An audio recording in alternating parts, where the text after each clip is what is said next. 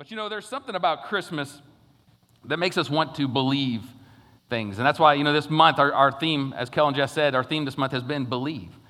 Um, you know, during the Christmas season, we think about, we, like to believe in Christmas miracles. You know, you'll hear people say Christmas miracles. You believe in, uh, maybe you're got enough faith to believe that we're going to have snow on Christmas Day.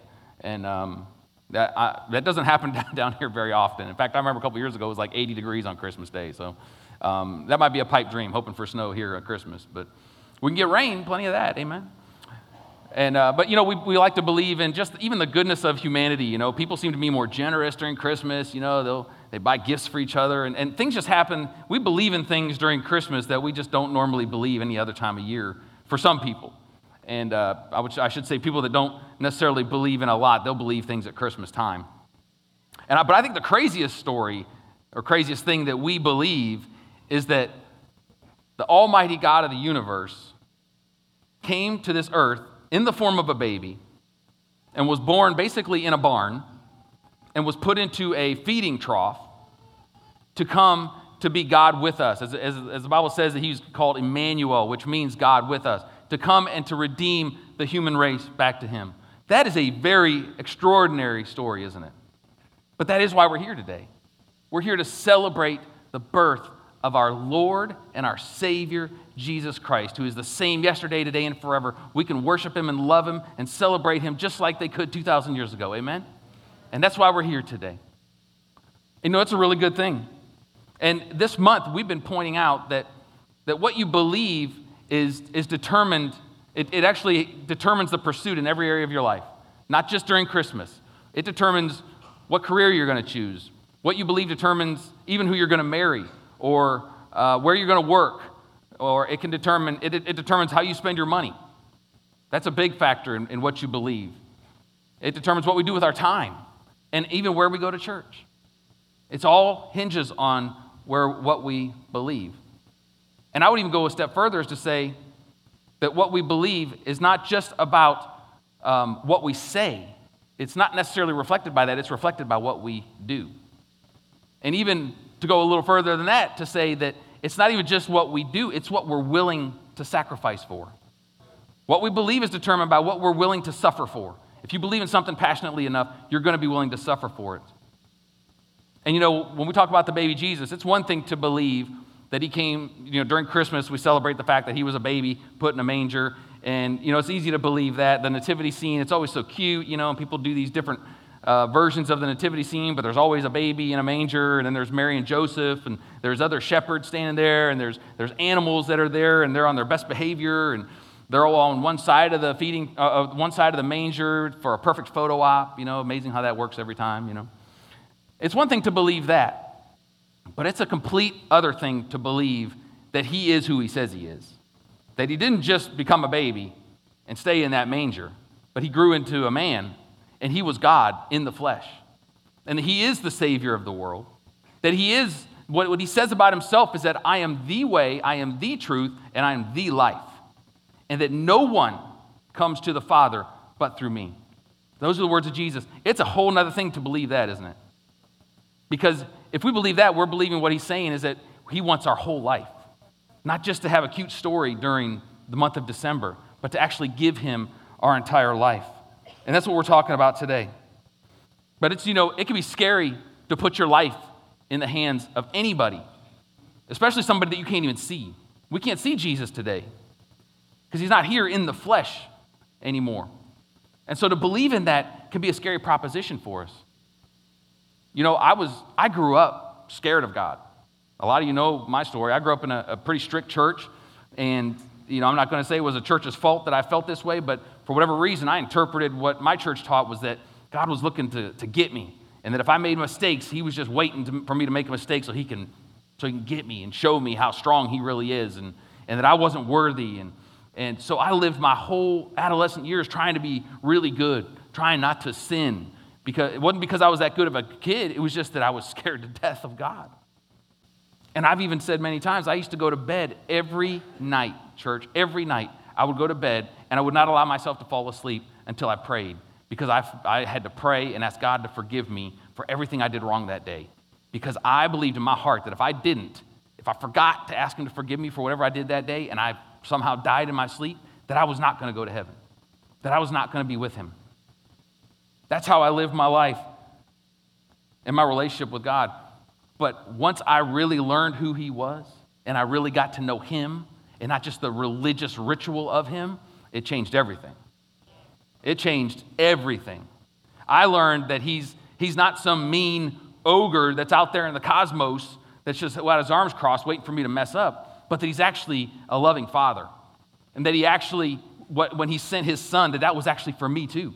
And it was to, to redeem me back to him. And it was, it was that I could trust him.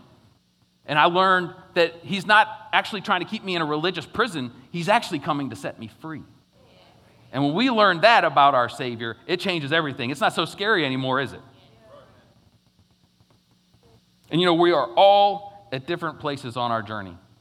We're all at different places. Some of you here today might even say, you know what, I wouldn't even say that Jesus is, is my Lord and my Savior. You know, you may say, I've, I've never given my heart to Him. Or maybe you did it a long, long time ago and you just kind of done your thing ever since then, but you're not really living for Him. And some of you are here and you've been saved and you've been serving Jesus for decades.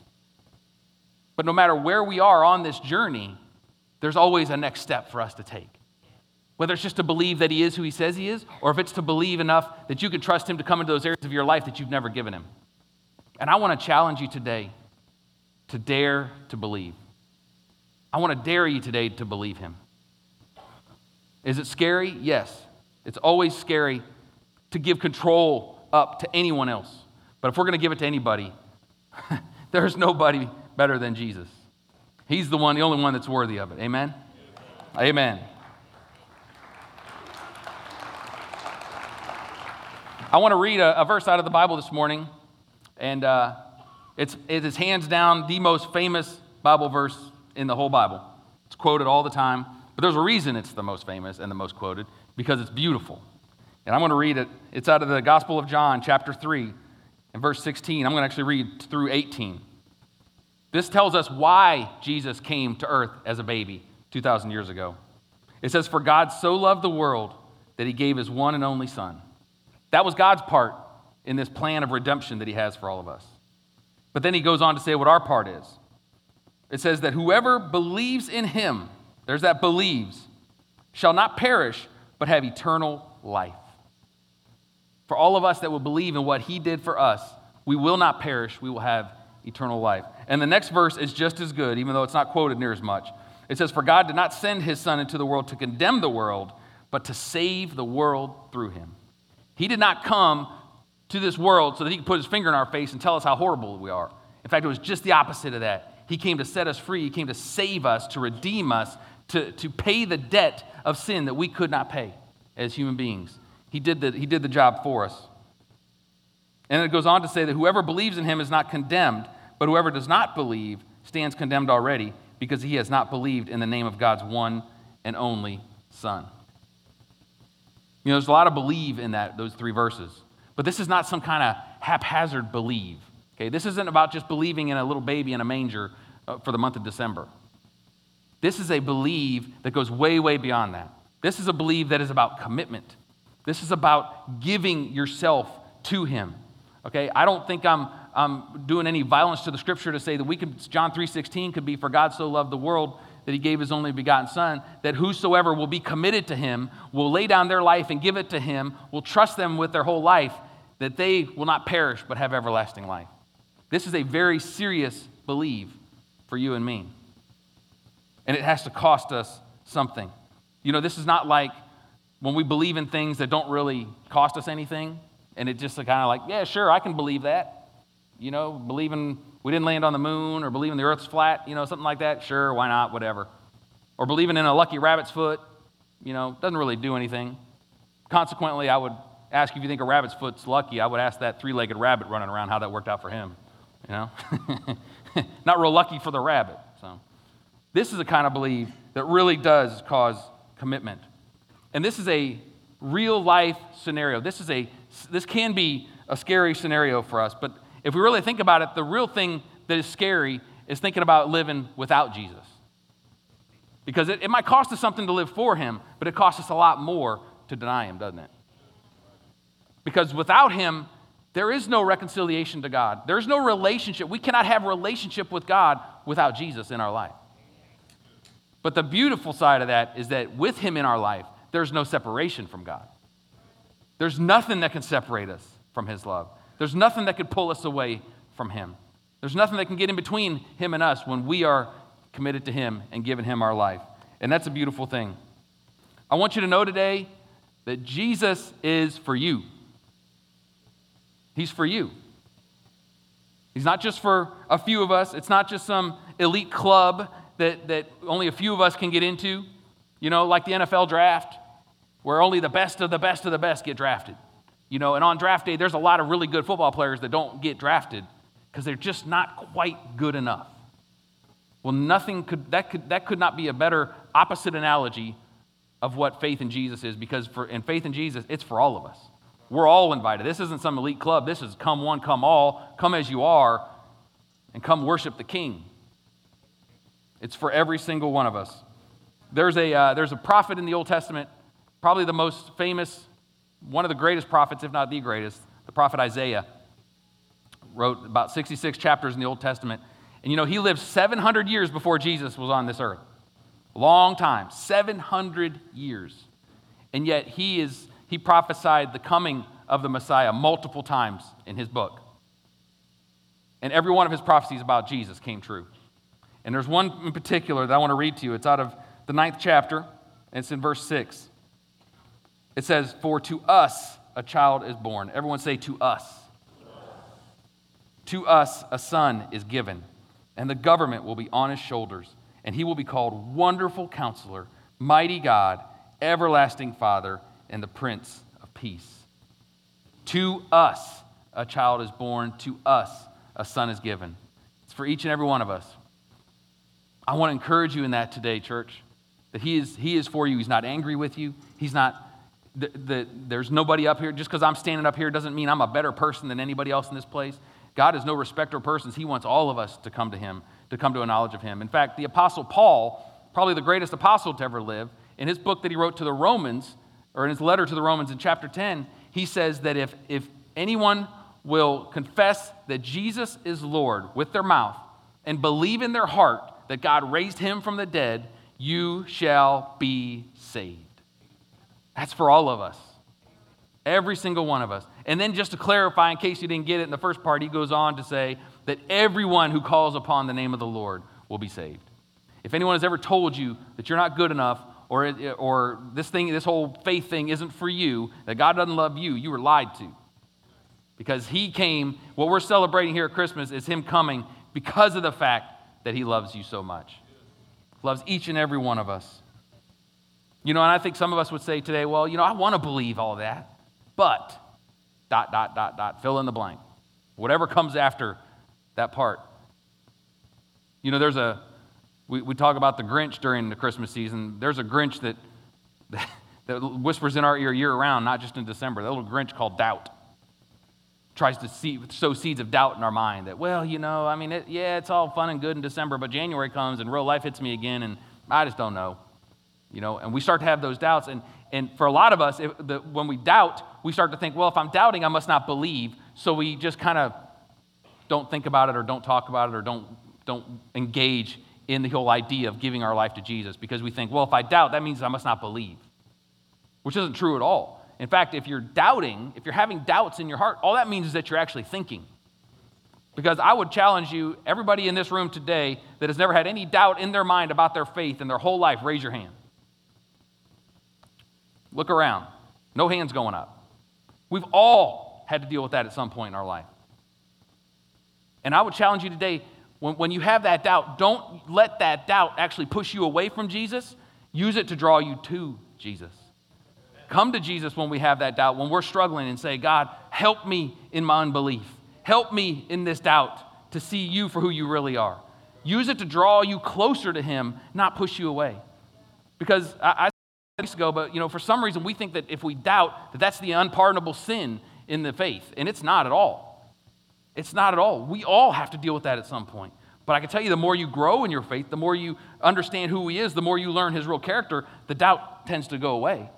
It becomes less and less and less because you've seen his faithfulness in your life. And you can look back to that and say, mm, doubt, no way, Grinch, you're not having any place in my mind today because I could tell you all the times God's been faithful to me.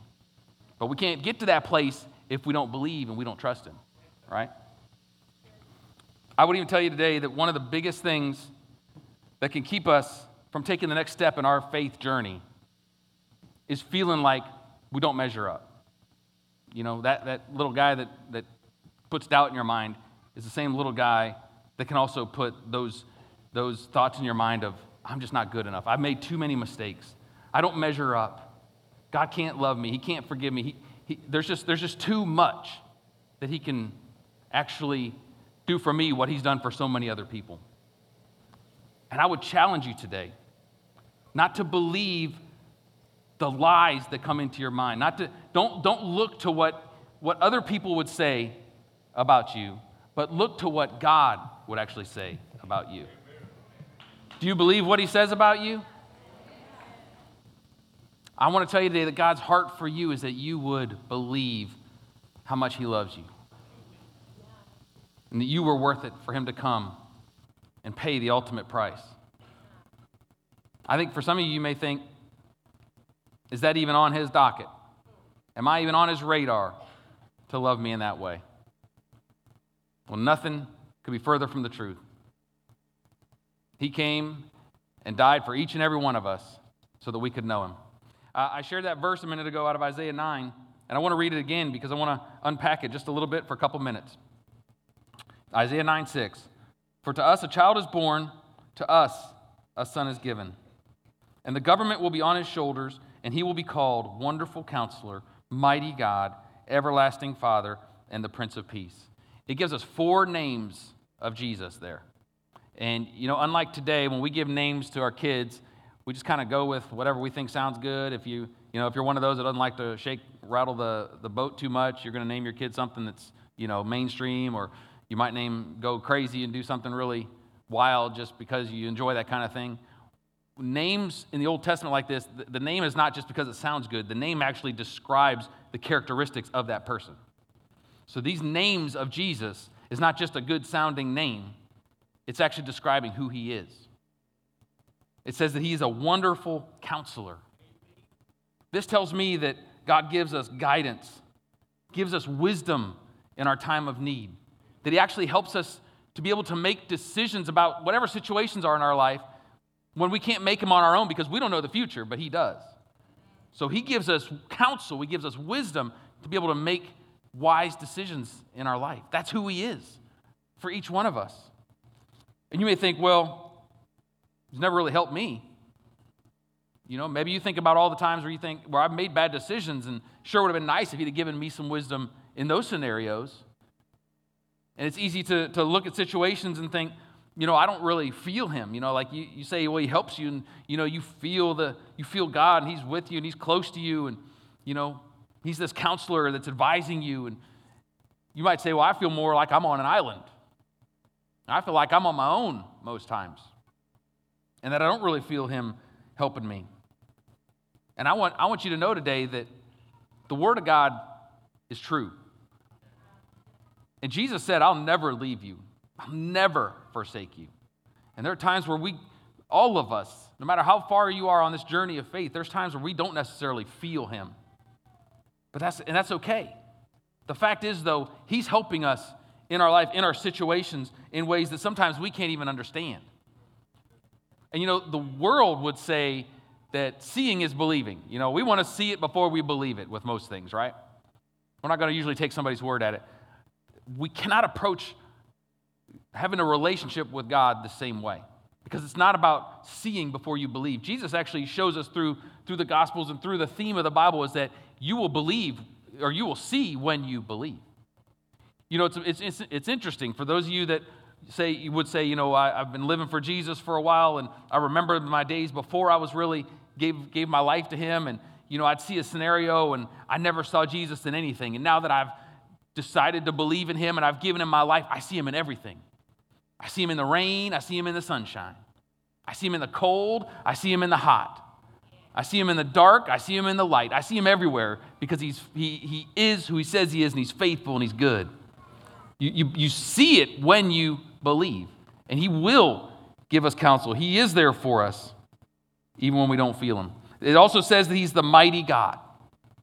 Mighty God. That tells me that nothing is too difficult for Him. He's the God that created the whole universe, and He's in relationship with me. It's very humbling to think about that, isn't it? This tells me, the mighty God, this tells me that He intervenes on my behalf. It's, it's, it's Him taking the wonderful counselor part another step. Because the wonderful counselor tells me that He gives me wisdom to make decisions in situations and to help and guide me in my life. Mighty God actually tells me that there's times He actually intervenes and does it for me. You know, we see that through the Word of God. There was times when the children of Israel were, were in, going into battle. There was times God would tell them, you don't even have to worry about it. You just stand here. I'm going to take care of it for you. And then there's other times he would say, go, fight. So it's not going to be the same way every time. Sometimes he gives you the wisdom, sometimes he does it for you.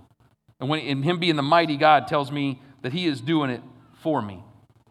And some of you would say, well, I feel like he's dropped the ball in my life. I haven't seen him be mighty in my life. I've, I've trusted him for things, and I've just come away disappointed. And so now I've kind of put up these walls where I'm just going to kind of keep him at arm's length. And let me tell you, there's nobody in here that's never been disappointed in our relationship with God either. It's not because God has let us down. It's because we are humans with a finite mind, and sometimes we can't see the situation the way God sees it. And our perspective is limited by what we can know. It's, it's so arrogant of us to think that our little brain in our head, which mine's bigger than most because I have a 7 to 5 eighths head, so mine's huge. Doesn't mean I'm any smarter, it just means I have a big head. But we, to think that our brain can comprehend everything that an infinite God that has no beginning and no end could, could intervene in a situation is, is really absurd, isn't it? You know, a lot of you know my, uh, my, my, story about my mom. You know, about three years ago now, she was diagnosed with uh, non Hodgkin's lymphoma. And, um, you know, we just, we believed that God was going to heal her. We prayed. My family, we were just, we were standing in faith and, and praying. And she went through chemo. And, you know, about seven months later, they did a scan after she was done with her chemo, and the scan came back totally clean. And we were rejoicing. We were thanking God for his faithfulness and for his power and for everything he did through that, through the medical profession and, and, and just supernaturally too. And we were so excited. And just, just a few short months later, something was not right we could tell. And she went back to the doctor and they tested her again and they diagnosed her with a, a very, very aggressive form of leukemia. And I was there when the doctor came in and said, You have one week to live. And let me tell you something. There was, we were very, very disappointed. It was very sad. I, I did not want to see my mom go like that. And you know, we could have shaken our fist at God and said, God, we trusted you. God, I'm in ministry. You have to listen to my prayers, right? We could have been frustrated. We could have had all kinds of thoughts about how this just didn't work. You're God, you're making me look foolish because I just got done telling my church how excited we were that my mom was healed. Now I got to go back to him and tell him that she's gone. And I could have been incredibly frustrated and upset. But you know what? I, was I disappointed that my mom passed away? Of course. I love my mom. I wanted her to be in my life. But you know what? It didn't change the fact that God's faithful. It doesn't change who He is one bit. Not one little bit. Because I didn't understand the situation doesn't mean he's not faithful. It doesn't, it's not going to make me stop trusting him. If anything, it's going to make me trust him more. Because I don't know how I can get through this life without trusting God. Because he's the, he's the only one that can help us in these really, really tough situations that we go through in this life. He's the one that we have to lean on. I can't imagine going through life without Jesus, without being able to call on him in those times. You know what he did? He gave us a peace in that situation. And frankly, at the end of the day, I feel sometimes we're so short sighted, even with healing and even with this life and, and what we want God to do for us, when in reality, my mom got her ultimate healing. She's never going to suffer again. And she's with Jesus now. And if she had the option of coming back, I don't know if she'd ever stop laughing because there is no option.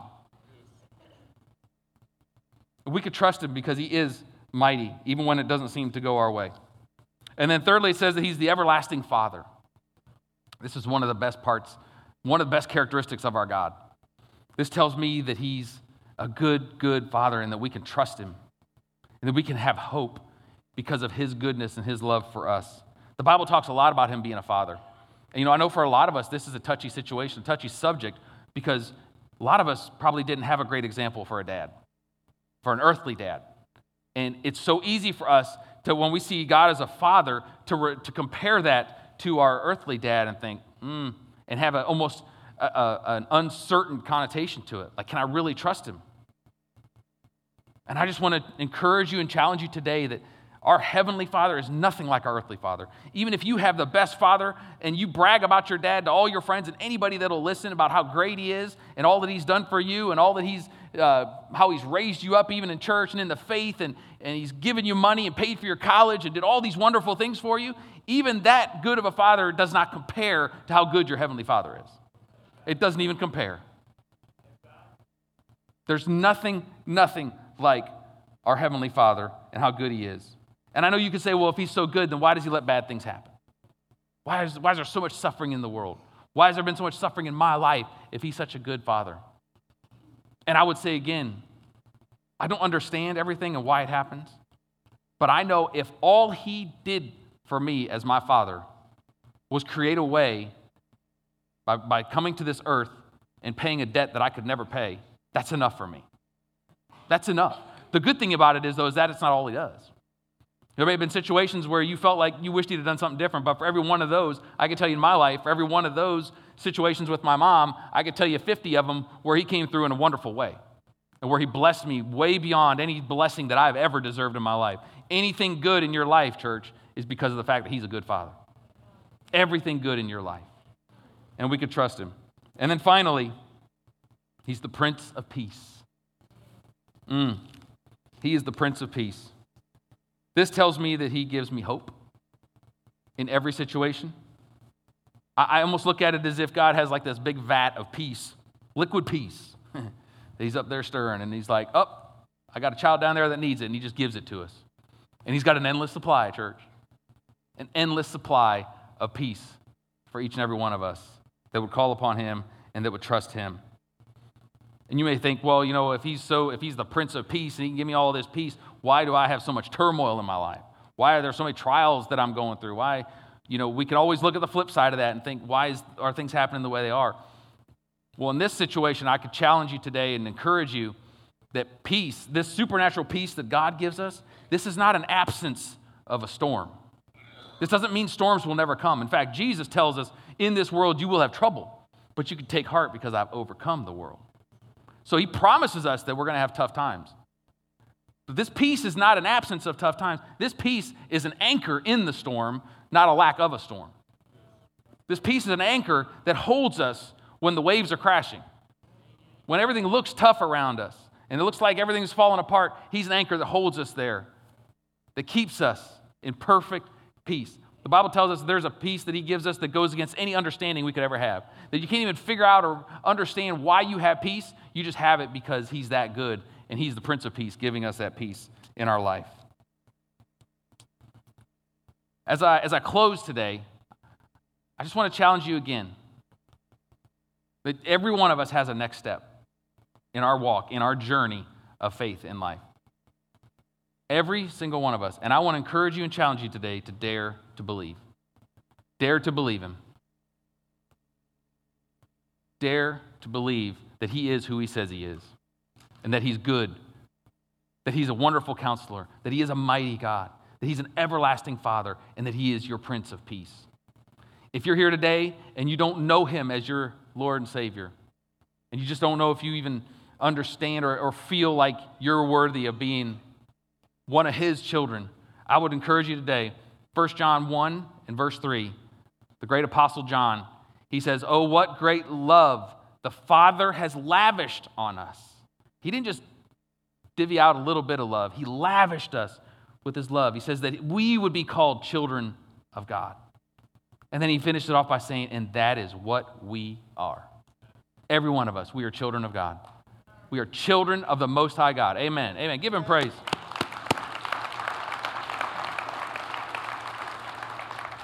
And if you're on this journey and you're, you're, you're way down the road and you're like, yeah, I know all that. I love Jesus. He's, I know he's my daddy. And you're confident in that. There's something in your life where you need to be willing to dare to believe him for. Whether it's a, uh, relationship situation that you just need to be able to, to trust Him and believe Him to, to bring reconciliation in a relationship. Maybe you need to forgive and you haven't been able to let God into that area and you need to trust Him to be able to let you forgive or help you to forgive. Or maybe it's a, a financial area of your life where you're just, you always kind of held God at bay and been like, no, I'm not going to let you into my finances. And you just need to be able to believe Him and trust Him and say, God, I'm going to I'm going to trust you with all of this. Whatever it is, just being generous to people in general. Whatever it is, there's a next step for each and every one of us. And I want to challenge you today in that, to dare to believe Him. Would you stand with me this morning or this afternoon? I'm going to pray over us. And I just want to ask you today just to receive this prayer in faith, okay? Receive this prayer. And if you're here today and you don't know Him, don't leave this place without giving your life to Him. It's not some technical thing, there's no formula. All it is is a matter of saying, God, I know that I need you. I know that I need you to forgive me of all of my sins because there is no forgiveness for sins without Jesus. But I know that all I got to do is ask, and you forgive me? And I want you to come into my life. I want to give you my life. I want to believe in a way where I'm committed to you. And I'm going to trust you with everything. It doesn't mean I'm going to be perfect from here on out. It just means I'm going to trust you and I'm going to live my life for you and I'm going to stop living my life for myself. That's all you got to do today. So, would you pray with me this, this afternoon? God, we love you today. Thank you for this Christmas season. Thank you that we can come together and celebrate you, Jesus, coming to this earth to bring us back into relationship with God. That, that, that gap that was created because of the sin of, of people, all of us. You didn't stand, stay in heaven and just look down on us with arms folded, but you actually came and paid the debt that we couldn't pay on our own. And God, I thank you today that all we have to do is receive it. All we have to do is say, Thank you, Jesus. We receive it. If that's you today, I just encourage you to receive that free gift of salvation, to confess your sins to Him, to ask Him to forgive you, and to give your heart and your life to Him. If you will give your heart and your life to Him, He will come in and dwell in you. And He will never forsake you, never reject you. And God, we thank you for that today. We thank you that it's your desire that we would all be your children and walking with you in relationship with you. God, wherever we're at today, Lord, whatever that area is in our life that we haven't allowed you to come in, we haven't believed you to come into that area, but we've kind of held it controlled it on our own, God. Would you help us to dare to believe today that you can come into that area and that you can set us free? God, we know that as we trust you, as we grow in our walk with you, that it just gets better and better. We see you in everything, God. Help us to see you in everything in our life, Lord. Help us to trust you more in our life. I pray that 2020 would be a powerful year for each and every one of us, that we would go to another level with you, that we take that next step in our walk with you to trust you, to live for you, and to give you our life. We thank you, Jesus. We thank you, Lord. We love you. We praise you. And we pray all this in the mighty, wonderful name of Jesus Christ our Lord. And everyone said, Amen.